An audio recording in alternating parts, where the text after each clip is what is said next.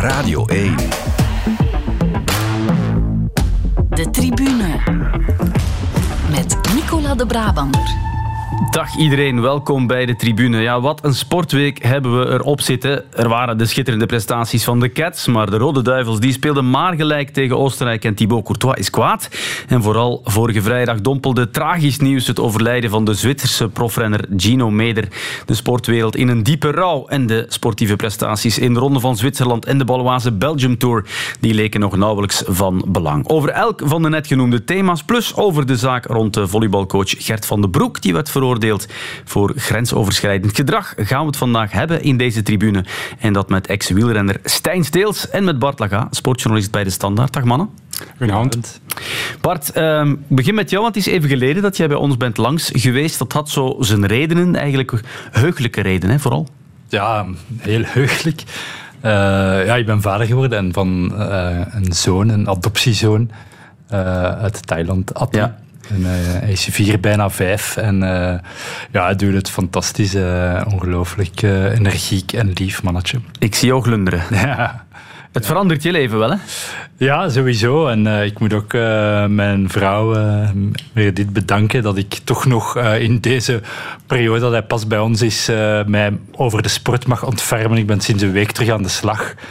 Uh, maar het is heel fijn om hem uh, thuis te hebben rondlopen. Ja, veel leven in huis nu. Zeker. Ja. Um, een periode thuis uh, geweest, betekent dat dat je het allemaal wat minder hebt gevolgd? Of, ja, ik kan me voorstellen, Bart, een, een man met passie zoals jij, dat je daar toch van alles op de hoogte wilt blijven. Hè?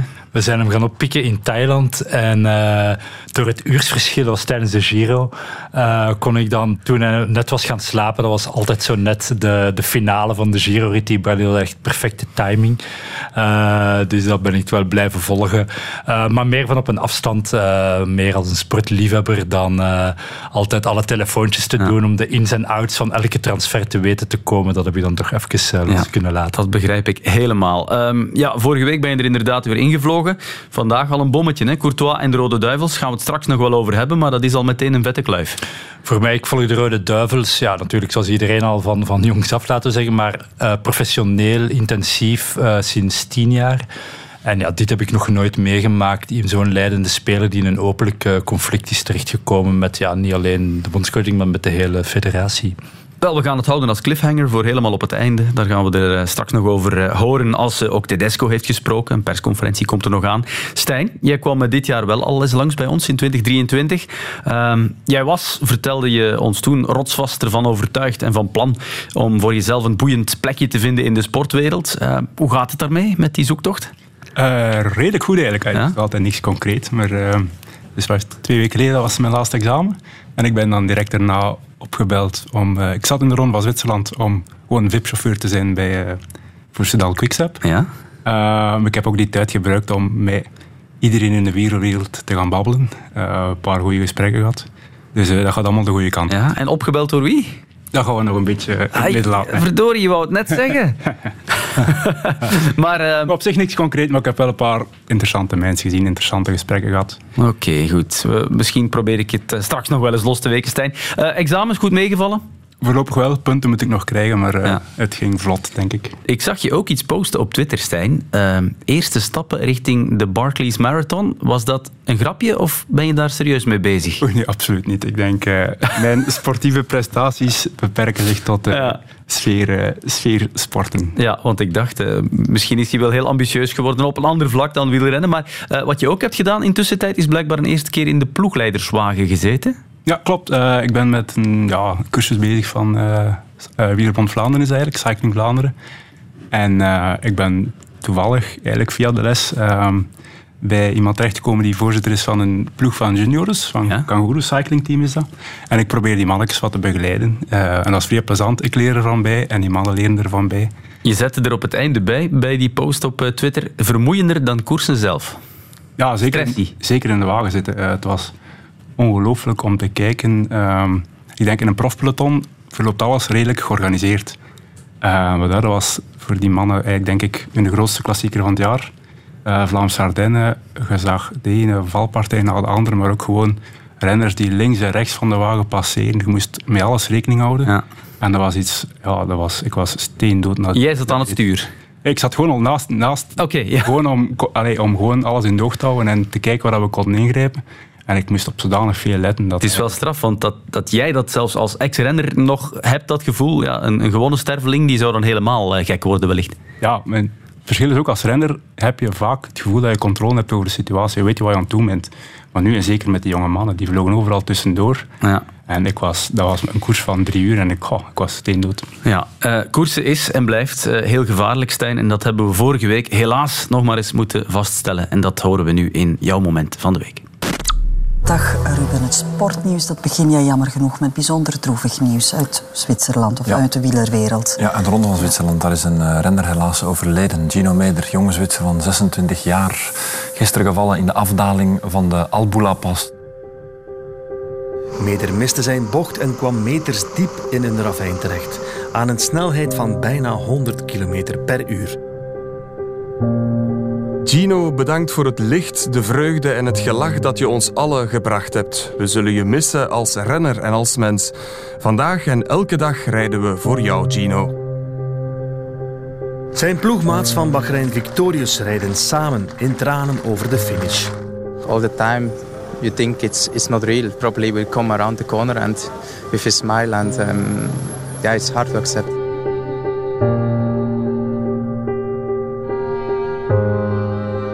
Remco Evenepoel. An emotional day, a special stage. When you were crossing this finish line, you were looking up into the sky. Take us through your emotions. In my opinion, this was the best way to uh, to honor Gino and uh, to give him a a nice salute and just to show all my respect to him and to his family. And uh, I dedicate this victory to to, to him and uh, to his family.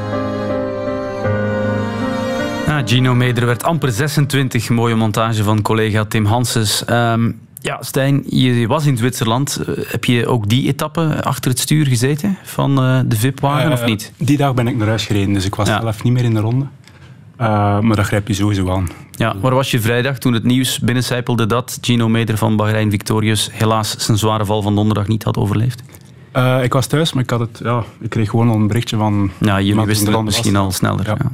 Eh, maar we wisten eigenlijk al, allee, als je al een bericht krijgt dat aan zo'n snelheid eh, valt, ehm, dan weet je dat de kans klein is dat, dat, dat je er goed uitkomt. Ja. Hoe komt het binnen bij een ex-renner zoals jij? Want oké, wij vinden het al dramatisch, maar jij hebt zelf afdalingen gedaan aan die snelheid. Jij eh, ja, kent dat peloton. Ik weet niet of je hem zelf kende.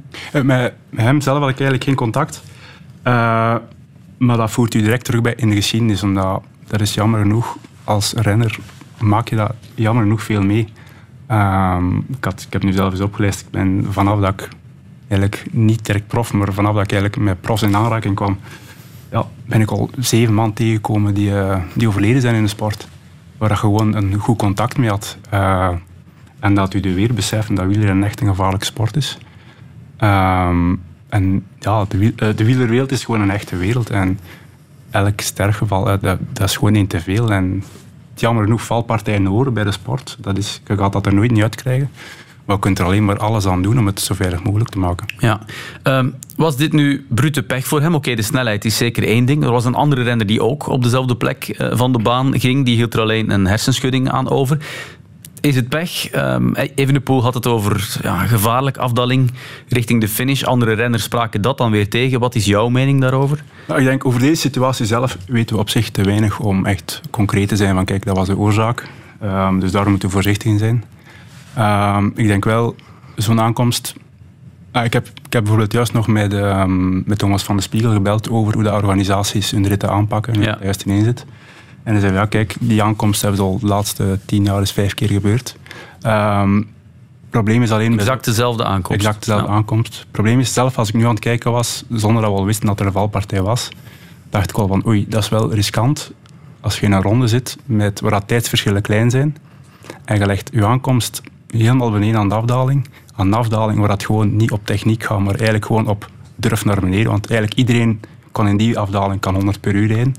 Ehm, dan heb je als renner echt wel een druk om vol naar beneden te gaan, want het tijdsverlies het is moeilijk om uit te leggen beneden als je niet mee bent, om tegen je ploegmaat te zeggen: ja, sorry man, ik had wat schrik. Ja. Eh, ik ben 10 seconden verloren. Eh, dus je moet gewoon mee. Ehm, En dan in zo'n, in zo'n situatie is het ofwel beter dat je ze echt de aankomst op de top legt. Ofwel legt Dat is wat Evenepoel uh, suggereerde. Ja. Ofwel echt in de vallei. Omdat als je een afdaling kunt doen aan 95%, heb je alles perfect onder controle. Ja. Maar het zegt, als je onder je tijdsdruk staat en je moet dan aan zo'n snelheid naar beneden, dan, als er dan een fout ontstaat, zit echt in miserie. Er waren een paar tweets van uh, Adam Hansen, ex-renner en nu voorzitter van de rennersvakbond, de CPA. Die zei al misschien minstens drie kilometer tussen het einde van de afdaling en de finish is beter, is veiliger. Ja, dat lijkt wel zo. Kijk, nu was het gewoon echt, als je nu niet meer was op de top, ja, dan zat al in zodanige miserie en wist dat je echt de, de afdaling bijna over je toer moest gaan om goed te maken. Als je daarna nog iets meer vallei hebt, gaan ze vooraan, dat gaat maar over de procent trager rijden. Ja. Maar dan heb je tenminste nog alle controle. En, nu, en moet dat dan een algemene regel worden? Of moet je dat dan ook... Ja, ik bedoel, elke afdaling is natuurlijk anders, maar... Elke afdaling is anders, maar ik denk dat er toch wel een paar basisregels moeten proberen ingevoerd worden. Um, het is nu jammer dat die valpartij nu zeker deze week gebeurt, omdat ze zijn ermee bezig. Ploegen zijn ermee bezig, renners zijn ermee bezig, organisaties zijn ermee bezig. Dus er wordt echt bekeken van, kijk, wat zijn de grote risicofactoren in de sport? Uh, maar het is nu jammer genoeg dat dat nu eigenlijk overschaduwd wordt door weer een overlijden in de sport. Ja. ja, het thema veiligheid in de koers is natuurlijk breder dan alleen die afdalingen. Zo was er uh, gisteren ook nog een boeiend interview dat uh, gegeven werd door renner Fabio Jacobsen bij Eddie Botteldoorn. Ik heb er moeite mee dat een bocht op tussen de 200 en 300 meter, dan creëer je een sprint naar de bocht toe. En eigenlijk wil je een sprint creëren naar de streep. Zeker als het massasprint is, denk ik dat als er een bocht is, dat die heel breed moet zijn. Dat iedereen er vloeiend door kan. Ik denk dat we vandaag drie of vier ploegen stuur aan stuur de bocht door zien duiken. Jasper Philips uh, moet zijn achterrem aanraken en uh, ja, naar mijn mening valt hij bijna en die moet naar de Tour. Ja, ik zou zeggen jongens, daar moeten we naar kijken. En dat is de verantwoordelijkheid van de UCI en de organisatie om, ja, om, om, om dat zoveel mogelijk te vermijden, denk ik. Ja, Fabio Jacobsen, net als uh, Remco Evenepoel, natuurlijk ervaringsdeskundige. Allebei zwaar gevallen, zware gevolgen. Um, een bocht vlak voor de finish, is dat ook zoiets waar dan inderdaad naar gekeken moet worden?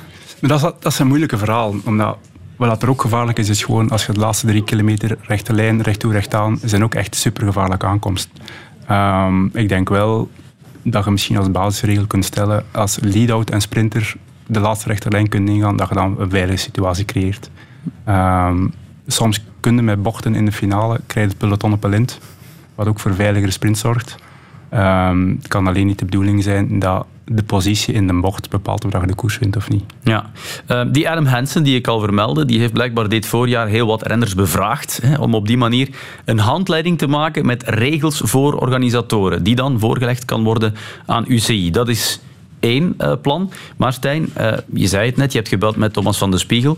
Uh, er is ook een ander initiatief dat nog voorgesteld zal worden voor de start van de Ronde van Frankrijk. Ja, dus dat, en die mannen waren er eigenlijk al echt lang mee bezig. dat is eigenlijk ontstaan na de val van Fabio. En het is belangrijk dat grote ploegen zijn meegesprongen. Dus dat gaat over Jumbo, dat gaat over Soudal Quickstep, dat gaat over Ineos. Dat zijn toch echt wel de grote spelers in de sport. ze krijgen steun van UCI. Um, Flanders Classic zit mee op die trein. Um, uh, ASO en RCS, de twee andere grote sportorganisatoren, hebben ook geïnformeerd hoe dat ze het kunnen aanpakken. Uh, dus het beweegt wel. Um, en als ze een soort van draaiboek kunnen maken, gewoon met een paar vaste regels, gaat dat al veel vooruit helpen. Um, en het is echt goed dat ze ermee bezig zijn, dat er over nagedacht wordt. Er zijn universiteit betrokken in het project om te kijken van wat kunnen we doen. Uh, het enige probleem is dat je altijd met een sport gaat zitten waar dat valpartijen... Ja. ja. renners zijn ook verantwoordelijk en dat mag niet vergeten worden. En, ja. Ik heb ook over dat initiatief uh, gelezen en, en, ik zag dat een van de uh, maatregelen die ze nemen is een keer statistisch in kaart brengen van wat zijn nu van die ernstige accidenten, niet alleen helaas de dodelijke, maar ook ja, de zware gewonden. Wat zijn daar de oorzaken van? En dat is eigenlijk nog nooit eerder blijkbaar in kaart gebracht. Of nu vond ik eigenlijk wel ongelooflijk dat nog nooit iemand ja. de risicofactoren van die wielersport ja, statistisch, wetenschappelijk uh, op die manier in kaart had gebracht. Ja, en dat, ik ben wel blij dat dat nu uiteindelijk gebeurt natuurlijk, maar het is toch ver gekomen. Er zijn toch vele renners gestorven voordat men het echt op die manier heeft willen aanpakken. Ja, het is dat. En dat maakt nu ook wel... Dus daarmee is het goed dat dat eindelijk in gang schiet. Want daarmee, sport, wielersport is eigenlijk vaak een oudbollige sport geweest, waar ze gewoon kijken wat ja, het gebeurt. En uh, ja... We gaan door. We gaan door. Ja. Um, dus het is wel belangrijk dat die man daarmee bezig zijn. Het initiatief nu is Safe Road Cycling. Uh, wordt gedragen inderdaad door die ploegen met de steun van UCI, uh, onder andere.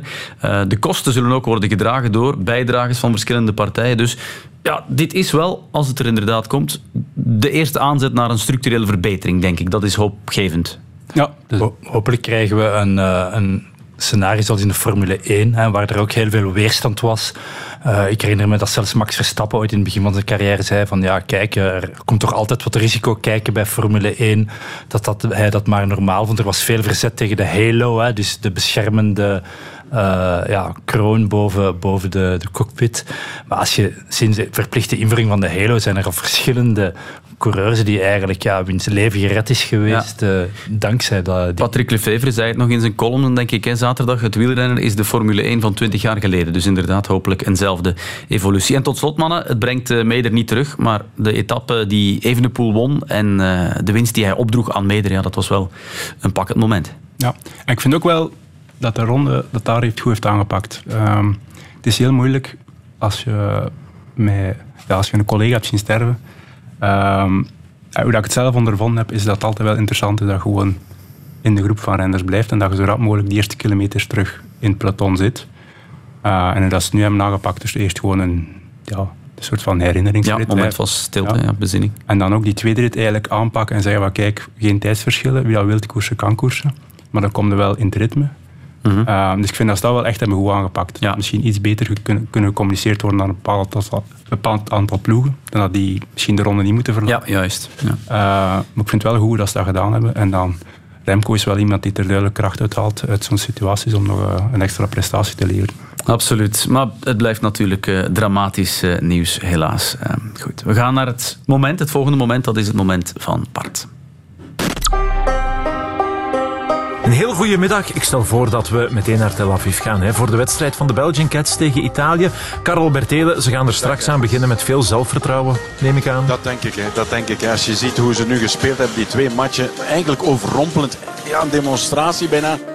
Laten we maar hopen dat uh, België dus wint. We gaan ervan uit. Want als België verliest, ja, dan zijn we, moeten we baragematchen spelen. Oeh, door de benen van de Meesman misverstand. En afgewerkt door Verona. Slecht moment van de Belgian Cats vlak voor de rust. Nee, nee, nee, nee. het uh, draait niet op dit moment. Uh, maar Meesman ook weer balverlies. Iets wat we toch zo zelden zien. Het heeft 3,5 minuut geduurd vooraleer de Cats konden scoren. Ja, dan roep je het een beetje over jezelf af. Het is nog altijd kantje bootje. Super, super spannend. Dit hebben ze nog niet meegemaakt op dit EK. Open shot van Lo. Oh, mooi. Van Lo. Belangrijk moment. Haar vijfde.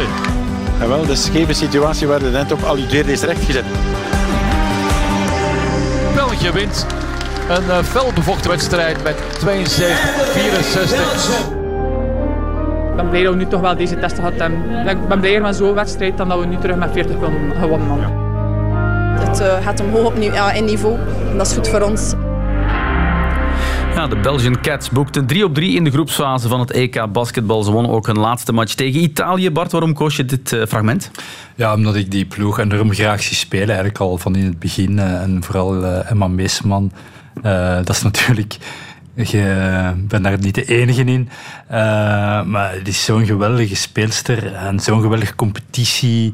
Um, beest, ja. Beest, ja. Een beetje onerbiedig uh, het over een beest hebben, maar um, voor mij is ze echt een voorbeeld van, van Belgische sportman, vrouw van alle tijden. Ik denk dat er weinigen eigenlijk qua uh, internationaal niveau, klasse, inzet het, volledige plaatje bezitten als zij. En uh, ze staan nu op het toppunt van haar carrière. En ze, ik geloof dat ze net 30 is geworden. En ook de andere spelers van de Start 5 zijn echt op het toppunt van hun carrière. En dat zie je dat zij bij momenten als ze echt die verstelling plaatsen, uh, dat fantastisch doen. Je ziet het ook in de statistieken. Uh, en maar Meesman zit nu aan een gemiddelde van 22 punten, 8 rebounds, 5 assists. Julian Ma heeft 10 assists gemiddeld, wat, wat echt wel uh, ongelooflijk veel is. Ja. Um, die toernooi, natuurlijk wel geholpen door die monsterscores in de eerste twee wedstrijden, maar je moet het toch maar doen om zo over tegenstanders heen te lopen Zeker. op de van een EK. En dan had hij Italië, hè, Uh, Italianen zijn in ploegsporten altijd uh, lastig te bespelen. En het is zoals uh, meest van het fragment zei, misschien wel goed dat ze even die test hebben doorstaan. Dat het misschien iets te makkelijk ging in die eerste twee wedstrijden. Wat ook meespelen is dat er misschien wel weinig punten van de bank kwamen van de andere speelsters. Dus daar zijn nog wat stappen te zetten om, om verder te gaan in het toernooi. Maar je ziet dat ze dan toch ook weer eruit komen en, en dat die klasse het verschil maakt. En ik vind het een uh, en ik ben niet de enige, een hele toffe ploeg om, om te volgen. En ze stellen eigenlijk zelden teleur. Uh, ze hebben al zoveel toernooien al gespeeld. Uh. Ja, wat is jouw verwachting? Want Dominique Monami vorige week die zei hier losweg ja, goud, daar ga ik voor. Of dat, daar moeten ik we heb haar dat horen zeggen. Ja. Ik dacht toen in mezelf, ja, je moet... Oké, ik weet wel, de Verenigde Staten doen niet mee. En, en China, Japan, Australië. EK, ja. Het is maar een EK. Maar je ziet toch nog met Spanje en Frankrijk dat volgens mij een klasse hoger zijn. Net als het voetbal, die ook gewoon in de breedte veel, meer, een veel bredere bank hebben. Op een bepaald moment gaat de vermoeidheid toch een factor spelen. Dus daarmee is het wel goed dat ze nu eigenlijk een wedstrijd kunnen uit. Dat ze die, zeker die barrages niet hebben moeten spelen. Van de andere kant hebben ze nu veel rustdagen. Ze moeten zich verplaatsen naar van Israël naar Slovenië. Dat kan misschien wat de, de schwung uit het toernooi halen, maar normaal gezien hebben ze ervaring genoeg. Um, ik denk als ze Servië uh, kunnen verslaan, wat dan waarschijnlijk de tegenstander wordt in de kwartfinale, uh, dat is hun, hun, zwarte beest van twee jaar geleden, uh, en de titelverdediger, dan, dan ja, hebben ze zeker een kans om die finale te halen en dan is alles mogelijk. Maar Spanje of Frankrijk blijft voor mij wel de favoriet. Zeker. Stijn, ik heb begrepen dat jij een informeel lijntje hebt naar het kamp van de Cats. Aan jou om het bronnengeheim te onthullen of niet, maar hoe is de sfeer daar? Ja, ik heb het voordeel, ik heb ik ben heel veel blijven zitten op school. Dus ik heb heel veel collega's leren kennen die in de sportwereld verzeild geraakt zijn. Dus okay. elke federatie ken ik ondertussen wel uh, met mensen. Ja. Uh, maar de sfeer is er eigenlijk goed. Uh, blijkbaar klikt het heel goed met de nieuwe coach. En inderdaad, het is eigenlijk wel goed. Italië was, vond is een fysieke tegenstander. En dat verwachten we nu van Servië ook. Um, daarom dat dat wel een goede test was. En uh, vooral, als, ze zich nu, als we nu Servië kloppen, zijn ze direct geplaatst voor het pre-Olympisch toernooi.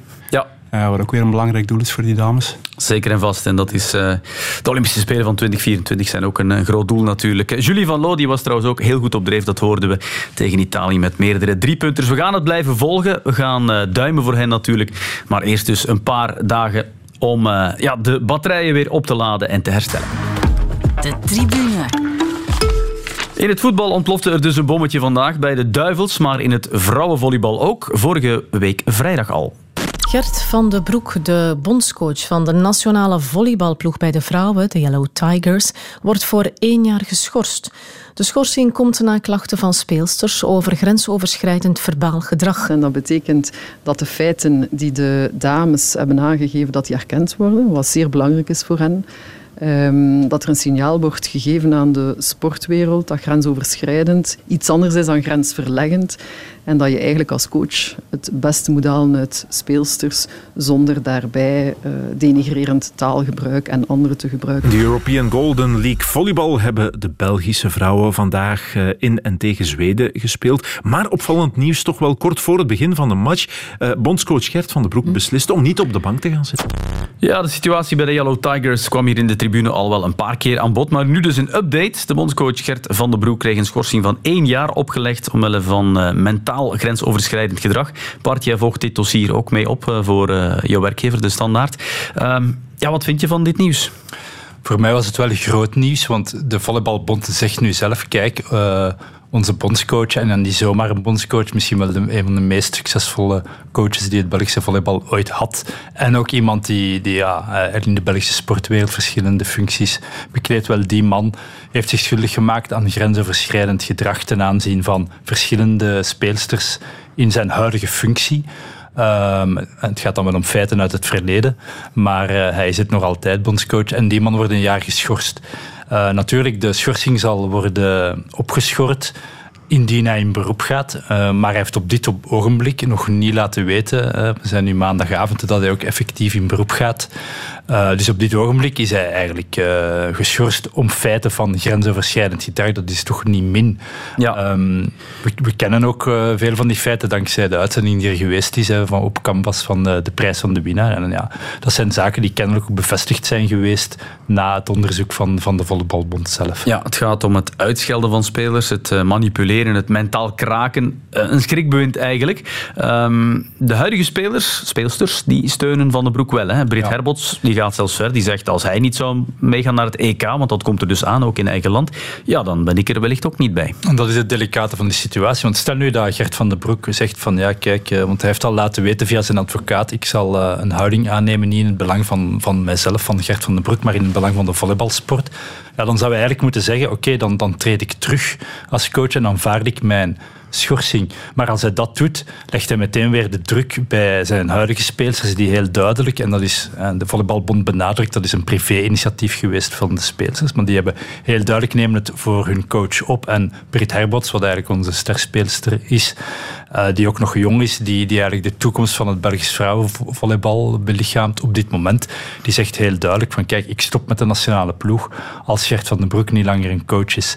Dus dat is een potentiële explosieve situatie uh, dus ja, het zal uh, iedereen benieuwen. Wat gaat Gert van den Broek nu doen? Gaat hij de schorsing aanvaarden? Wat verwacht jij? Verwacht je dat er beroep komt? Want Wel, inderdaad tien dagen, dat de tijd tikt. Ja, ik denk als hij inderdaad, zoals hij zegt, in het belang van de volleybalsport handelt, als hij zijn, zijn eigen federatie zegt van hij maakt zich schuldig aan grensoverschrijdend gedrag, zou het alleen maar gepast zijn van hem om die schorsing te aanvaarden. Als hij het daar niet mee eens is, oké, dat hij in beroep gaat, dan moet hij de kans natuurlijk hebben om uh, aan te tonen dat hij daar, daar niet schuldig aan was. Ja, want dan is de straf uh, opgeschort en kan hij wel coachen op dat EK dat er aankomt. Ja, in en dat EK is in eigen land en dat maakt de zaak uh, ja, nog eens delicater, laten we zeggen, want de Belgische bond heeft natuurlijk veel geïnvesteerd, de Vlaamse bond moet ik zeggen, heeft veel geïnvesteerd in dat toernooi dat in eigen land plaatsvindt, um, dat moet eigenlijk een hoogtepunt worden van de volleybal. Eigenlijk heeft het volleybal alle troeven in handen om een, een heel mooie sport te zijn. We hebben dit jaar nog zelfs een eh, Europese finale gehad uh, bij de mannen dan Russelaar. We, ja, de volleybal, volleybal is een mooie sport waarbij mannen en vrouwen gelijkheid, waar we zo vaak over spreken, dat is eigenlijk bijna gerealiseerd met gelijk prijzengeld. Ze zouden eigenlijk heel veel mooie reclame kunnen maken voor zichzelf, maar ze zitten nu eigenlijk in de hoek waar de klappen vallen en het is heel moeilijk om hier op een mooie manier uit te komen. Ja, eh, zonder de bondscoach, want hij besloot dus niet op de bank te gaan zitten, verloren in de European Golden League in en tegen Zweden. Oorzakelijk verband? Of? Bah, ik denk dat zijn assistenten wel bekwaam zijn, uh, want hij werkt er al jaren mee samen en hij zal ook wel de ploeg achter en de tactieken eh, nog steeds bepalen. Dus, uh, maar wat je wel kan zeggen is natuurlijk dat dit moet wegen op de speelsters. Er gaat ook geen moment voorbij of zij worden daarmee geconfronteerd. En ik denk dat zij ook wel, ja, mm, ja, toch wel, onzekerheid is nooit goed. Zeker in de sport waar het belangrijk is te kunnen focussen op je job. Um, en op dit moment is het heel onduidelijk. Zal Gert van den Broek nog coach zijn van de van de Yellow Tigers tijdens het EK. En als het antwoord daarop ja is, ja, wat dan daarna? En eh, na dat beroep, hoe lang duurt dat beroep? Ja, het blijft toch wel een heel donkere wolk boven een mooie sport uh, in ons land. Ja, afwachten inderdaad of dat beroep van Gert van den Broek er komt. Ja, dan nee. Terug naar het wielrennen dan, want los van het uh, drama rond Gino Meder kwamen er in Zwitserland met Wout van Aert en Remco Evenepoel en in België met Mathieu van der Poel wel enkele absolute toppers in actie vorige week.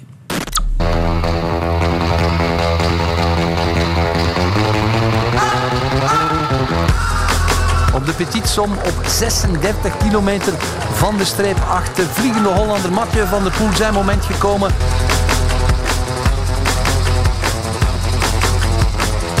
Hij is in het zicht van de vaste camera. Binnen de, Binnen de laatste 200 meter. Mathieu van der Poel gaat de koninginrit van de Ronde van België winnen. Mathieu van der Poel gaat morgen de Balwaze Belgium Tour winnen. Hij is meer dan klaar voor de Ronde van Frankrijk. Ja, de vorm is goed en uh, we hebben er hard voor gewerkt. Dus nu kunnen we niet meer doen dan uh, rusten en gezond blijven en uh, zien we dat er uit de bus komt in het toer. Maar die groene trui, dat is iets voor Jasper, zei je vooraf al?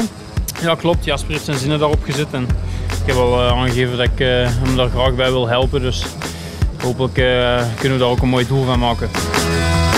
Into the final moments of stage 7 into Weinfeld and they bang the boards and they celebrate and they thank Remco Evenepoel for his response today laatste linkerbocht, 180 graden, nog 50 meter, nog even op de trapper staan. En het is net niet gelukt voor Wout van Aert. Een tweede tijd op uh, eh, 5 seconden van Stefan Bissiger. Ik probeer nog iets over te over het klimmetje, maar uh, niet genoeg denk ik. Want uh, bovenop ja, kreeg ik het echt lastig en eh, moest ik echt even pijn verbijten. Ja, toch, ik had beter gehoopt. Evenepoel komt nu over de streep en is alvast 15 seconden sneller dan Stefan Bissiger. Dus uh, die podiumplek, uh, zeker voor wat deze tijdrit betreft, die lijkt zeker. De ritzege in die slottijdrit voor de Spanjaard Juan Ayuso. Een tweede plaats voor Remco Evenepoel. De eindzege in die ronde van Zwitserland voor de Deen Matthias Skjelmoze. Ik kan niet anders uh, verwachten dan jongens die in topvorm zijn, dat die kort zijn op zo'n parcours en dat die gewoon ja, dat er eigenlijk één iemand is die me klopt. Maar uh, ik, mag, uh, ik moet tevreden zijn. Hè. Ik word hier drie keer tweede, uh, keer vierde. Ik win een etappe. tiende in, in Lapoen. Dus ja, derde in klassement. Dat is niet slecht hè, voor, na een, een, heel lastige maand vorige maand. En, en ja, om terug te komen in competitie denk ik gewoon dat ik tevreden moet zijn. Scheelmoze won de ronde van Zwitserland. Mathieu van der Poel, de Baloise Belgium Tour. Stijn, laten we beginnen met die ronde van Zwitserland. Jij was er dus aanwezig. Evenepoel mikte op eindwinst, maar we hoorden net zijn uh, reactie achteraf. Uh, zijn analyse, begrijp je die? Akkoord? 100 procent. Ik vind eigenlijk dat Remco heel goed gereden heeft. Um, weet, heeft twee maanden op hoogte gezeten, specifiek voor de ronde van Zwitserland. En als je dan gelijk Evenepoel zijn doel was, luik Bastenaak, luik Giro. Um, je kunt dat niet verwachten dat een covid gaat. Je kunt gewoon niet verwachten dat hij op niveau is uh, maar dat is, Remco was wel iemand... Ik moest hem bijna elke dag zeggen van Remco, rustig maat. Vroeger, of nu zelfs? Nu, uh, nu je moet, afgelopen week. Afgelopen week, omdat je, je weet niet... Allez, je had je piek vorige maand en nu zijn we weer aan het opbouwen. Je hebt corona gehad, niemand weet... Hij heeft altijd een impact op je lichaam. En nu heeft hij eigenlijk supergoed gereden. En hij had er ook veel van geleerd hebben, omdat nu... Ik denk, de rit dat hij tweede wordt, bergrit, waar hij de hele dag eigenlijk op de limiet zit daarvan gaat hij geleerd hebben. Kijk, ik moet niet altijd initiatief pakken om prijs te rijden. Ik kan ook op een mindere dag een heel goed resultaat rijden. En zo'n dingen moet hij meepakken naar de toekomst. Ja, want eh, in de hele ronde was het eigenlijk wel zichtbaar dat hij op één en dezelfde dag dat hij goede en minder goede momenten had. Hè, dat, dat, dat dat afwisselde. Dat zal toch ongetwijfeld met die ziekte, ja, met, met, die COVID te maken hebben gehad. Ja, dat mogen we ook, allez, mogen ook niet vergeten. Ik bedoel, het is wel de ronde van Zwitserland. Dat is wel een van de meest prestigieuze rondes. Hetzelfde voor Wout. Wouter rijdt hier vier keer top vijf. Ja, heeft wel een goede ronde gereden. Hè. Hij kan dan zelf een beetje ontgoocheld zijn, maar zijn piek moet liggen van eerste dag Tour tot en met WK. Dan moet je niet denken van, allez, je rijdt op World niveau tegen allemaal wereldtoppers. Dan moet je nu, heeft in het geval van Wout zware hoofdstage gehad, is dat gewoon opbouwen en iedereen legt zijn eigen piekmomenten. En we mogen die druk er niet altijd op leggen van, in tijdrit worden ze 2 en 3 en de laatste tijdrit 2 en 5. En het is precies dat ze slecht gereden hebben. Ik bedoel, dat is een shift dat moet gemaakt worden, dat die man niet altijd kunnen winnen. Ja, uh, Remco zei het zelf, ik ben een mens, geen robot. Voilà, ja, maar we moeten dat ook begrijpen. Dus we zijn zo verwend met zo'n toptalenten, we moeten die ook wel een beetje... Allee, als we dat al gaan bespreken als mindere dagen, zijn we toch al ver gekomen, denk ik. Dus jij verwacht Wout van Aert, net zoals vorig jaar in de Tour, die gaat gewoon eh, helemaal top zijn op dat moment? Ja, Tour en WK, dat worden zijn twee grote wedstrijden. En daar, als je hem op wilt afrekenen, dan moet je dat op die wedstrijd doen en niet op de Ronde van Zwitserland. En Remco, hoe heb je dat dan gedaan? Eh, op hem ingepraat uh, om hem kalm te houden, of niet? Maar als ik zat in een beetje in een luxe situatie, dat ik daar redelijk vrij kon rondlopen. Um, en dan gewoon, dan kwam een keer... Ja, ik, ik, sliep dan ook wel op de gang en dan gewoon... Ja, eh, op dezelfde gang en dan komt hij twee minuten op de kamer binnen, gebabbeld een beetje door de koers. En je voelt direct dat dat wel de winnaarsmentaliteit is. En dan zegt hij, ja, ik ga morgen dit en dat doen. En dan kon ik zeggen van, rustig maat, corona gaat, je komt terug, zie maar hoe dat loopt. En geen druk. En dan, ja, en dan zie je wel hoe dat loopt. En dat is anders. In een Giro moet dat er niet tegen zeggen, want dan moet hij starten om te winnen.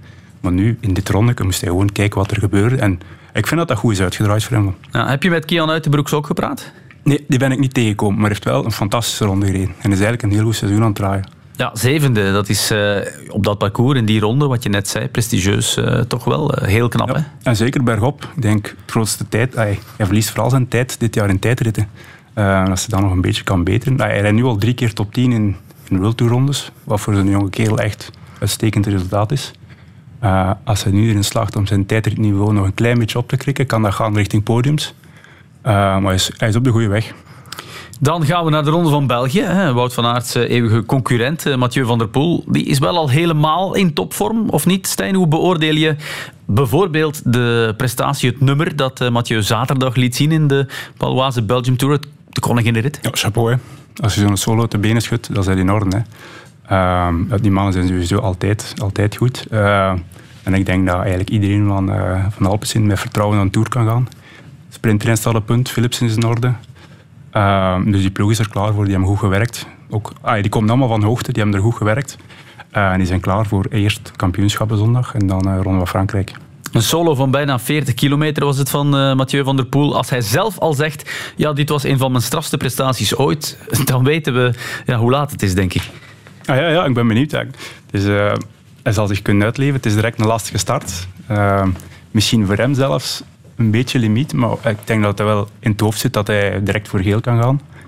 Uh, dat gaat een mooie strijd zijn. Direct de openingsweekend gaat, gaat de moeite zijn. Ja, uh, Bart, de Tour, dat staat ook op het lijstje om te bekijken. Ja, uiteraard. Uh, dat bekijk ik al sinds uh, 1985 of zo. Nee, maar om in te gaan op de, die vormpeil van Van Aert uh, en zo. Ik, ik, maak me daar ook wel zorgen in natuurlijk als wielerfan. Ik schrijf niet zo vaak over wieler, maar ik volg het wel allemaal. Maar ik weet wel van als je bijvoorbeeld een tourpronostiek voor de Spurs of Wielermanager of zoiets maakt, mag je nooit te veel voortgaan op resultaten in de Ronde van Zwitserland of Dauphiné. De mannen die daar goed zijn of daar winnen, zijn vaak de mannen die dan over de top zijn in de Tour. Natuurlijk, we gaan nooit weten. Het omgekeerde is niet altijd waar. Het is niet omdat je dan slecht bent in... Uh, ja. of, of iets minder goed bent in die voorbereiding. Let op je woorden, hè, of Stijn wordt. Of, uh, het is het omgekeerde ook niet altijd zo dat, dat je dan ineens uh, door te rusten ineens zoveel beter gaat. Dat gaan we dan toch moeten afwachten. Dus ik ben echt super benieuwd welk niveau ze gaan halen. Ik hoop natuurlijk dat, we ze, dat we ze op hun allerbest gaan, gaan nemen. Het moeilijke in die situatie is altijd de truc van de laatste jaren is eigenlijk je hoogtestage zo dicht mogelijk bij je doel te brengen. Uh, maar je krijgt in het begin altijd wel een kleine weerbots van hoogtestage. Dus als je bijvoorbeeld de Ronde van Zwitserland top wilt zijn, moet je iets vroeger terugkomen van hoogte. Maar dat kan je dan wel weer vorm, vorm kosten in de Tour. Maar Skelmozen heeft ook ambities voor de Tour. Uh. Ja, maar Skelmozen heeft twee maanden op hoogte gezeten, alleen voor Zwitserland. Ja. En nu gaat hij wel zien hoe dat, dat gaat in de Tour. Maar dus ja. je mocht die situaties nooit niet vergelijken. En dan, dus iedereen zijn voorbereiding is anders. En dan moet je nooit Zwitserland als je slecht, het zou anders geweest zijn. In het geval van Wout moest hij in tijdrit twee minuten verliezen. Dan weten van oei, er is er een probleem. Maar ja, hij wordt uh, derde en vijfde in de ja, tijdritten. Dus dat zijn in vorm. Ja, we zijn, dat zijn gewoon wat verwend geraakt. Het is gewoon de klik dat dan nog moet komen om even door de muur te leren gaan. Maar ja. dat is nu rusten, de kampioenschappen twee prikkels geven. En dan gaat hij er staan. Daar moet je niet, daar moet je niet aan twijfelen. Oké, okay, bedankt. Dat is goed nieuws. hij gaat in de Sporza Tourmanager van uh, Bart, met andere woorden. Uh, naast de glansrol voor uh, Mathieu van der Poel was er in de Baloise Belgium Tour ook een hoofdrol weggelegd voor een jonge Belg, voor Thibaut Nijs. En hier is hij dan, die witte kop. Thibaut Nijs wordt tweede op uh, amper 15 seconden. Ik weet dat we hier niet over vader-zoon toestanden moeten beginnen, maar dat moet toch iets doen met jou? Ja, dat is fantastisch uiteraard. Uh, wat een mindere start van deze ronde. En als je dan uh, na Mathieu van der Poel hier tweede kunt worden op 15 seconden. Ja, dan mag je heel trots naar huis gaan. En waar blijft uh, Philipsen dan? Philipsen en op aan de linkse kant van de baan. Het is Jacobsen die het haalt. En verrassend dat we dan toch nog ja, jouw zoon Thibaut Nijs ook zich zagen mengen in die sprint hier. Hij verbaast mij iedere keer opnieuw. Ik weet dat hij bergop wel een sprintje naar zich toe kan trekken, maar nu zien we ook dat hij al echt zich durft te positioneren. Hij heeft ook de juiste mannen rondom hem om dat te doen. En uiteindelijk gaat hij dan in duel uh, met de allersnelste mannen van de wereld. Thibaut Nijs is 20 jaar, Stijn. Hij werd tweede in die koninginrit van uh, zaterdag. Ben je onder de indruk van zijn evolutie de laatste weken en maanden? Ja, hij heeft een ongelooflijke start gepakt dit seizoen. Hè. Uh, ook de koers die hij ervoor wint voor de Ronde van België, Gippingen. Echt een heel lastige wedstrijd. Vaak eigenlijk het peloton van de Ronde van Zwitserland had er aan de start. En ja, hij zegt zelfs letterlijk van ja, het was eigenlijk niet zo moeilijk om hier te winnen. Dus uh, is, uh, is eigenlijk een ongelooflijke wegcoureur aan het, aan, het, uh, ja. aan het, worden. Zondag werd hij dan inderdaad derde in de sprint achter Jacobsen en Jasper Philipsen. dus ook dat behoort nog tot zijn mogelijkheden. Ja, hij kan alles. Hè. Ik denk nog altijd, allee, in de zuivere massasprint om, ja, om Fabio en om, om Philipsen te kloppen, dat zal heel moeilijk zijn. Maar hij heeft wel al bewezen dat hij echt in lastige ritten, als hij dan een sprint sprint is dat hij gewoon heel moeilijk te kloppen is. Uh, ik zei, de toekomst ziet er echt veelbelovend uit. Uh, zeker als Neo om zo te presteren. Ja, het was wel Jasper Philips, uh, sorry, het was wel Jasper Stuyven die de sprint voor hem aantrok. Hè. Dat ja, zegt ook al iets. Hij heeft ook direct ja, zijn naam gekweekt. Hè. Uh, vroeger kwam je als Neo binnen en moest je nog een beetje, ja, een beetje je plaatsen naar, naar de wensen van de ploeg. Maar nu gaat de ploeg al voor hem rijden. En ik zou ook, moest ik een ploeg hebben, ik heb onbeperkt budget, ik zou er alles aan doen om om in de ploeg te krijgen. Ja, bovendien kan hij het ook goed uitleggen, Bart. Ehm, hij gaat zijn papa misschien nog vaak verrassen op die manier. Ja, ik vind het al een talent in, uh, in uitleg toen hij voor het eerst op tv kwam. En dat was in zijn geval heel jong, dus die is echt bijna in de media opgegroeid. Uh, toen mij aan een film denken waarvan ik de naam nu eventjes vergeet. Wel, ja, ik, het is echt een... Uh, ja, ik ben heel benieuwd hoe ver zijn limieten reiken. Maar als al een beetje van degene van de vader heeft en dat in de buurt komt, uh, ja. zit, het, zit het wel goed. Sven Nijs was verrast door zijn zoon. Wat, wat hem ook verraste was de diefstal van 14 professionele fietsen, mannen, van de Baloise Trek Lions. De slotetappe konden ze zelfs niet rijden op die manier. Ja, dat is wel nog een onaangename verrassing. Hè? Dat ja. zoiets nog moet gebeuren. Dat zijn drama en dat is op zich altijd raar dat dat kan gebeuren, want ploegen zijn er echt, eigenlijk echt op voorzien. Als je, hoe dat die auto's geparkeerd staan, is al, om gewoon in een, in een camion te geraken, is echt moeilijk. Uh, maar blijkbaar was het echt een professionele bende. Ik heb gehoord dat ze eigenlijk met spuitbussen zelfs van binnen alles hebben platgespoten. Dat er nergens vingeraf, vingerafdrukken en dergelijke te vinden zijn. Ja. Uh, maar dat zijn drama's voor ploegen. Hè. Ze zijn er wel voor verzekerd, maar omdat... Allez, dat zijn als je, als je morgens opstaat je fietsen zijn weg. Ja. ja. Begint er maar aan om alles terug op te bouwen. Hè. Ja, in het geval van de Baloise Trackline zal het zeker snor zitten met die verzekering. Maar uh, ja, fijn is het natuurlijk niet. Uh, Jacobsen, uh, tot slot, die won zondag dus. heeft hij getoond aan Soudal Quickstep dat hij inderdaad de juiste keuze was om mee te gaan als sprinter naar de Tour? Ja, ik denk het wel. Hè. Heeft, hij zat echt snelheid op. En de sprints dat hij dit jaar wint, zijn echt altijd wel met overmacht. Um, in het begin van het jaar leek hij een beetje problemen te hebben met het volgen van de trein. Was hij zelf een beetje op zoek, denk ik. Uh, maar nu toont hij zich wel op een positieve manier terug agressief richting sprints. Uh, en is er klaar voor. Ik denk, allee, zowel Philipsen als, uh, als Jacobs zijn er echt klaar voor. Ik denk, Ewan zal met iets meer twijfels vertrekken richting Tour. Uh, maar ik denk dat we echt allee, mooie duels gaan zien. Uh, echt, want ze zijn echt aan elkaar gewacht en dat gaat, wel, uh, dat gaat wel interessant maken. Ja, wordt zeker boeiend. En de tourspecial van de tribune die komt er natuurlijk ook nog aan. Ergens volgende week met José, Renaat en Christophe. De tribune. Eindigen doen we zoals beloofd met het voetbal en met de rel rond Thibaut Courtois. Dag Maarten, jij begint met opschudding bij de Rode Duivels, ja, waar? Er is daar toch een bommetje ontploft uh, bij de Rode Duivels. Hè? Want uh, Thibaut Courtois, de doelman, die is gisteravond niet komen opdagen in Tubeke, daar waar alle Rode Duivels verzamelden. Een officiële uitleg van de voetbalbond is er nog niet, maar doelman Courtois zou onder meer ontevreden zijn over het feit dat hij afgelopen zaterdag tegen Oostenrijk de kapiteinsband niet mocht dragen. Kijk, wat mij betreft is dit toch gewoon een kwestie van ego. Sommige spelers vinden die aanvoerdersband helemaal niet zo belangrijk. Kijk naar Jan Vertongen. Dat was eigenlijk de man die echt in aanmerking kwam voor, uh, om aanvoerder te zijn. Maar die heeft gezegd, kijk, ik heb er vrede mee dat het anderen zijn, Lukaku, De Bruyne of eventueel Courtois, die aanvoerder zijn. Maar voor anderen is dat toch een kwestie van eergevoel. En dat is dan toch, denk ik, verbonden aan het ego. Ze willen erkenning en die erkenning halen ze dan uit de aanvoerdersband. Ja, Bart, dit had ook jouw moment van de week kunnen zijn. We hoorden al wat analyse van Peter van den Bent, maar ik ben ook benieuwd naar jouw analyse. Wat is er eigenlijk misgelopen daar bij de Duivels en met uh, Thibaut Courtois? Ja, het klopt wat Peter zegt van Thibaut Courtois heeft een groot ego en dat geldt voor wel meer keepers. hebben ook altijd een beetje een speciale status binnen een ploeg, hè, zoals we weten. Um, en Thibaut Courtois is ook iemand die ja, heeft een terecht een, een, een, een goed gevoel over zichzelf. Uh, als zijnde de beste doelman van de wereld. Hij wordt ook heel vaak uh, daarin bevestigd, ook waar hij speelt, Real Madrid. Uh, en dan bij de Rode Duivels ja, speelt hij soms met spelers samen die, die misschien niet altijd helemaal um, op het niveau zijn wat hij gewend is. en hij vindt dan dat hij ja, soms... Um, uh, bepaalde uh, privileges moet krijgen. En blijkbaar hoort daar de kapiteinsband bij. Um, kan je de vraag stellen, ben je wel een goede kapitein als, als je dan vindt dat je, dat je die moet dragen? Te meer daar duidelijke afspraken zijn gemaakt waar hij zich blijkbaar akkoord toe had verklaard. Namelijk, ja, Kevin De Bruyne is er niet bij. Um, we gaan, er zijn twee wedstrijden, er zijn twee vice-kapiteins. Moet ook de ene match, Thibaut Courtois de andere match. Op dat moment zou op het ogenblik dat hem dat vrijdagavond is meegedeeld, zou hij gezegd hebben: Oké, dat is ook goed voor mij. Eigenlijk had hij op dat moment natuurlijk, als hij daar problemen mee had, dat moeten aankaarten. Maar dat zou hij dus pas gedaan hebben na de wedstrijd uh, tegen Oostenrijk, die een ontgoocheling was, een gelijk spel, waarbij ook een, een spijtig doelpunt slikt. Uh, en daar heeft hij eigenlijk uh, iedereen verrast en, en ja, ook Domenico Tedesco door te zeggen van kijk, ik, wil, ik ga niet mee naar Estland. Van waar komt, want dat zei Peter ook nog, uh, dat manifest uh, gebrek aan waardering dat hij voelt? Het gaat blijkbaar over de, zowel de pers, zowel de publieke opinie als binnen de nationale ploeg zelf. Maar is dat eh, op een of andere manier terecht, vind jij? Hoe schat je dat in? Ja, ik denk dat uh, Thibaut Courtois is zelfs voor de wedstrijd nog gehuldigd geweest voor zijn honderdste cap. Hij heeft ook mee de ereronde met uh, Eden Hazard mogen lopen. Ik denk dat hij heel veel waardering krijgt van het publiek, maar ik denk dat hij soms als topsporter in een tunnelvisie leeft en je bijvoorbeeld begint uh, te, ja, het, het, het succes als allemaal normaal begint te aanvaarden.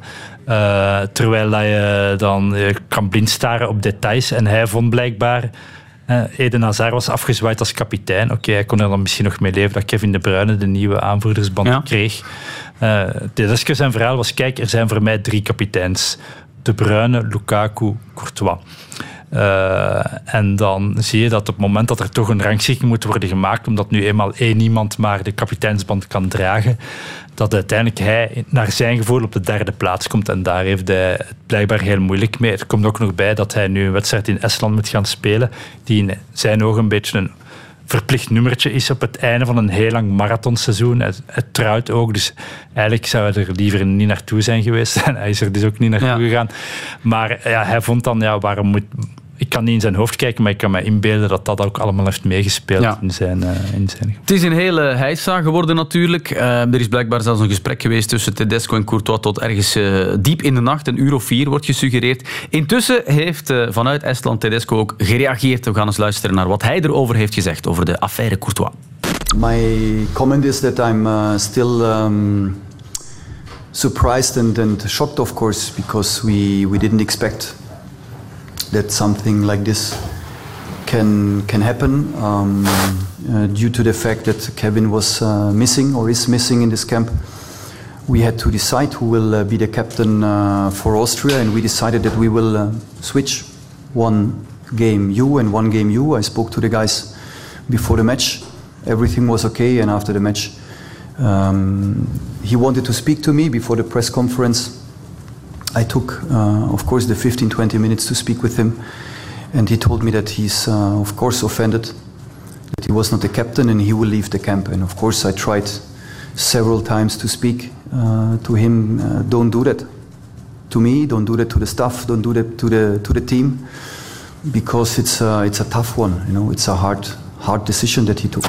Stijn, hoe kijkt een wielrenner naar deze discussie? Bij ons, wij werken ook altijd met kapiteins. Maar bij ons is de taak van de kapitein dat je er gewoon bent voor je ploeg. En dat je je ploeg ondersteunt. En het feit dat je gewoon je ploeg laat vallen omdat je geen kapitein mocht zijn, wil gewoon zeggen dat je het niet waard bent. Dat, is, uh, allee, dat lijkt mij gewoon de, de basis van de kapitein. Je zorgt dat je ploeg kan presteren. En als je ploeg gewoon laat vallen, dan uh, denk ik dat meer dan terecht is dat je die maat niet meer krijgt. Ja, Bart, uh, dat is, ja, dat is een duidelijk statement. En ook Tedesco ja, is redelijk uh, open en straightforward. Hè? Want in het verleden is dat misschien niet altijd gebeurd. Er werd wel eens een beetje gekonkelvoest. Nu niet. Ik denk dat hij Tedesco hier hele goede punten scoort. En um, in die zin dat hij gewoon eerlijk en oprecht is. En ik denk dat dat altijd op de lange termijn de juiste houding is. En misschien in het verleden, ik herinner mij dat er wel eens niet de spelletjes waren met Courtois over bijvoorbeeld een coronabesmetting die er ooit is geweest is onder Roberto Martinez. Blijkbaar zou ook in dit geval uh, Courtois gezegd hebben um, tegen de voetbalbond van ja, zeg gewoon dat ik geblesseerd ben. Dat is ook communicatie die via Real Madrid is doorgegeven, die via uh, het Camp Courtois is gekomen. Een zogezegde knieblessure. Een, ja, ja er zou wel wat hinder zijn geweest, maar daar zegt Tedesco van kijk, die hinder was er ook al voor de wedstrijd tegen uh, Oostenrijk en daar was er geen probleem. Ik ga niet mee in dat verhaal, heeft hij ook gezegd vanavond op de persconferentie. Dus ik denk dat Courtois redelijk verbaasd is dat eigenlijk Tedesco hem niet in bescherming neemt, maar hem een beetje blootstelt nu aan de publieke opinie dat zal niet fijn zijn voor Thibaut Courtois. Maar het is uiteindelijk een situatie die hij zelf heeft gecreëerd. En hij, hij zal nu moeten met een afdoende verklaring komen. En een, een, verklaring van ja, ik was eigenlijk geblesseerd, denk ik niet dat ze nog zal volstaan. Ja, um, Tedesco heeft verder ook nog op die persconferentie gezegd: ja, het is nu niet het juiste moment om over de toekomst te praten. Het is nog uh, lang tot september, hè, wanneer de volgende interlandperiode er dan aankomt. Uh, op de vraag wie moet zich excuseren, heeft hij gezegd: elke situatie is anders. Voor mij is het belangrijk dat elke speler die hier is ook wil vechten voor zijn land. Dus dat komt overeen met wat uh, Stijn zegt. Um, we moeten misschien wel over de bondscoach. Je zegt aan de ene kant, Bart, hij heeft het goed uh, gedaan. Hij is eerlijk hier. Maar aan de andere kant, Roberto Martinez, ja, die had dat niet voor. Hè. We zijn amper drie wedstrijden ver. En ze rollen al over tafel, bij wijze van spreken. Wat vinden we dan daarvan? Dat is waar, maar ja, de, de, de vraag is dan wie heeft deze situatie gecreëerd. En ehm, ja, natuurlijk, Tedesco is 37, er is weinig leeftijdsverschil met eigenlijk de meest leidende spelers van zijn ploeg. Ehm, ik denk als hij nu het ja, in de versie van Courtois was meegegaan van ik ben geblesseerd, laat hij over zich heen lopen. En welk gezag heeft hij dan nog naar de ploeg? Moet ook rekening houden met de jongere spelers die dat ook allemaal zien. Jan Vertongen heeft ook als oudere speler dan ook gesproken op de persconferentie. Die heeft ook bevestigd van kijk, dit is wel hier gaat over gesproken moeten worden. Ehm, ik denk dat iedereen wat verbaasd is over de demarche van, van Thibaut Courtois. En er zal dus denk ik... Ja, ik denk eigenlijk dat Tedesco... Ja, je kan zeggen, hij heeft een probleem, want hij kan de beste keeper van de wereld verliezen. Ja, dat is waar. Maar hij moet uh, als een trainer eerst aan zijn ploeg denken. En uh, laten we hopen dat uh, Thibaut Courtois ook ja, het wordt allemaal nu wat uh, hard uitgesproken, maar dan in september misschien dat er toch uh, naar uh, verzoenend taal gesproken kan worden. Ja, laten we hopen, Stijn. Ehm, er zijn kapiteins, die moeten het waard zijn, zei je daarnet. Maar hebben kopman in het wielrennen niet soms ook een, een beetje extra privileges? Hoe, hoe, is die analogie met het voetbal? Oh. Ja, maar de, kop, ja, maar de kopman gaat nooit zijn ploegmaat laten vallen. En je hebt elkaar nodig. Hè. En het is zo zonde. Ik denk, nu zijn nieuwe ploeg aan het opbouwen. En je hebt je drie steunpilaren echt wel nodig om... Hey, Courtois, De Bruyne, Lukaku. Ja, je hebt ze alle drie nodig. Hè. En dan, waar je je jonge mannen rond kunt laten draaien en dan kun je echt weer iets nieuws creëren. En als direct een van die drie steunpilaren ja, ambetant toe, of moet ik het zeggen, dat brengt wel gans je ploeg in problemen. En dat vind ik wel een beetje zonde aan de zaak. Mm -hmm. Over die 1-1 tegen Oostenrijk, Bart, wordt nog nauwelijks gesproken. Hè? Ja, dat is dan misschien het voordeel voor. Uh, nee, ik ben nu cynisch, maar uiteindelijk die wedstrijd in Estland. Ja, dat is geen verplicht nummertje. Hè. Dat is wel een wedstrijd die we moeten winnen om, om eigenlijk op, pad te blijven, om die, die 7 op 9 te halen. En uh, om toch minstens voor die eerste twee plaatsen te kunnen eindigen in onze kwalificatiegroep. Ik denk dat de tijd dat we ons met de vingers in de neus kwalificeren voor grote toernooien voorbij is, ga, ga, je me nu horen zeggen dat Estland een wereldploeg is. Nee, maar het is toch tricky op het einde van het seizoen. Iedereen voelt de vermoeidheid om dan op verplaatsing zo'n wedstrijd te gaan spelen met alles wat er nu gebeurd is rond Thibaut Courtois. Dus toch maar uitkijken eh, dinsdagavond, zou ik zeggen. Tedesco, eh, ja, die moet verjongen. Die doet dat eigenlijk heel drastisch. Eh, ik las ook in, ik denk het Nieuwsblad, ze zijn zes jaar jonger geworden, gemiddeld, de Rode Duivels, op zes maanden tijd. Doet Tedesco wat Martinez al veel langer had moeten doen? Ja, dat denk ik wel. Alleen uh, in een analyse vandaag in de standaard heb ik geschreven van kijk, Tedesco doet alle dingen die de veel fans verwachten, namelijk jeugd brengen, uh, meer tactische variatie brengen, in de wedstrijd durven veranderen, uh, durven uh, risico's nemen. Dat doet hij allemaal. Maar uiteindelijk is het resultaat dat België nog altijd afhankelijk is van de doelpunten van Romelu Lukaku. Er zijn vier doelpunten gescoord in deze campagne, alle vier door Romelu Lukaku. En van het keeperswerk van Thibaut Courtois. Oké, hij heeft wel de verdiensten om dan met Lucky Bacchio en Doku heeft, brengt hij wat vers talent, maar dat zijn instinctspelers die een man voorbij gaan, dat heeft dan ook weer minder met, met tactiek te maken. Dus uh, ja, hij heeft nog wel wat werk te doen, maar goed, hij is wel goed aan begonnen, vind ik, uh, Tedesco. En uh, ja, ook hoe hij nu deze zaak aanpakt, denk ik wel dat dat de juiste manier is. Ja, ben jij een vaste kijker van de Rode Duivelstein? Je mag eerlijk zijn als dat niet zo is. Uh, Geeft dat ook niet? Ja, delen. Kampioenschap ga ik altijd volgen. Ja, maar uh, Oostenrijk heb je gemist. Ik heb de tweede helft gezien en ja. blijkbaar was dat juist de beste, de beste helft ja. om te bekijken. Uh, maar tactisch, ik zei, tactisch inzicht in het voetbal heb ik niet. Ja. Ik bekijk het gewoon als neutrale. neutrale maar, maar, het swingt wel. Hè. Er zit inderdaad vaart in. Um, en ja, dat durven, dat, daar ligt het niet aan bij Tedesco. Nee, en heeft in het debuut aan drie spelers gegeven in een wedstrijd Martinez heeft dat ook ooit eens gedaan, maar hij zou dat alleen maar doen in oefenmatchen. Ja. Maar Tedesco doet dat dus in... Franks, uh, onder ja. andere en Tresor. En Tresor, uh, Mike Tresor. En dat doet hij dus in een kwalificatiematch tegen Oostenrijk, wat waarschijnlijk ja, de sterkste tegenstander in onze groep is. Dus dat is wel getuige van lef. Ja. En ik vind het wel knap dat blijkbaar bij die spelers goed getraind. En hij is dan ook zo eerlijk om die jongens uh, een kans te geven. Oké. Okay. Pronostiekje nog, Bart? Want we zijn er bijna aan het einde van deze uitzending. Ja, ik ga wel voor een winst voor de, de, Rode Duivels, maar het zal niet met uh, 0-5 zijn. Uh, dus laten we dat zeggen 0-3 of zo. 0-3, dat zou ook al mooi zijn. misschien, Stijn, nog even bij jou aankloppen. Waar kijk jij nog naar uit deze week? BK tijdrijden, BK op de weg? Vooral BK op de weg. Hè. BK tijdrijden, zal ook mooi zijn. Strijd tussen Remco en Wout. maar BK op de weg vind ik altijd een van de mooiste wedstrijden van het jaar. Ja, we gaan naar Isegem komende zondag. wat, wat verwacht je daar? Ehm, in het begin van de wedstrijd doen ze drie keer naar elkaar kemmel. Ja. Dus eh, dat is wel spannend wat er daar gaat gebeuren. Dat er daar toch een vlucht kan wegrijden met sterke mannen. Maar de krans zal nog altijd groot zijn op een sprint. En dus de winnaar? Philipsen. Philipsen. Oké, goed, we gaan het zien. Ik wil jullie hartelijk danken, Bart Laga en Stijn Steels, voor jullie komst eh, volgende week. Een nieuwe De Tribune, de laatste voor de zomer.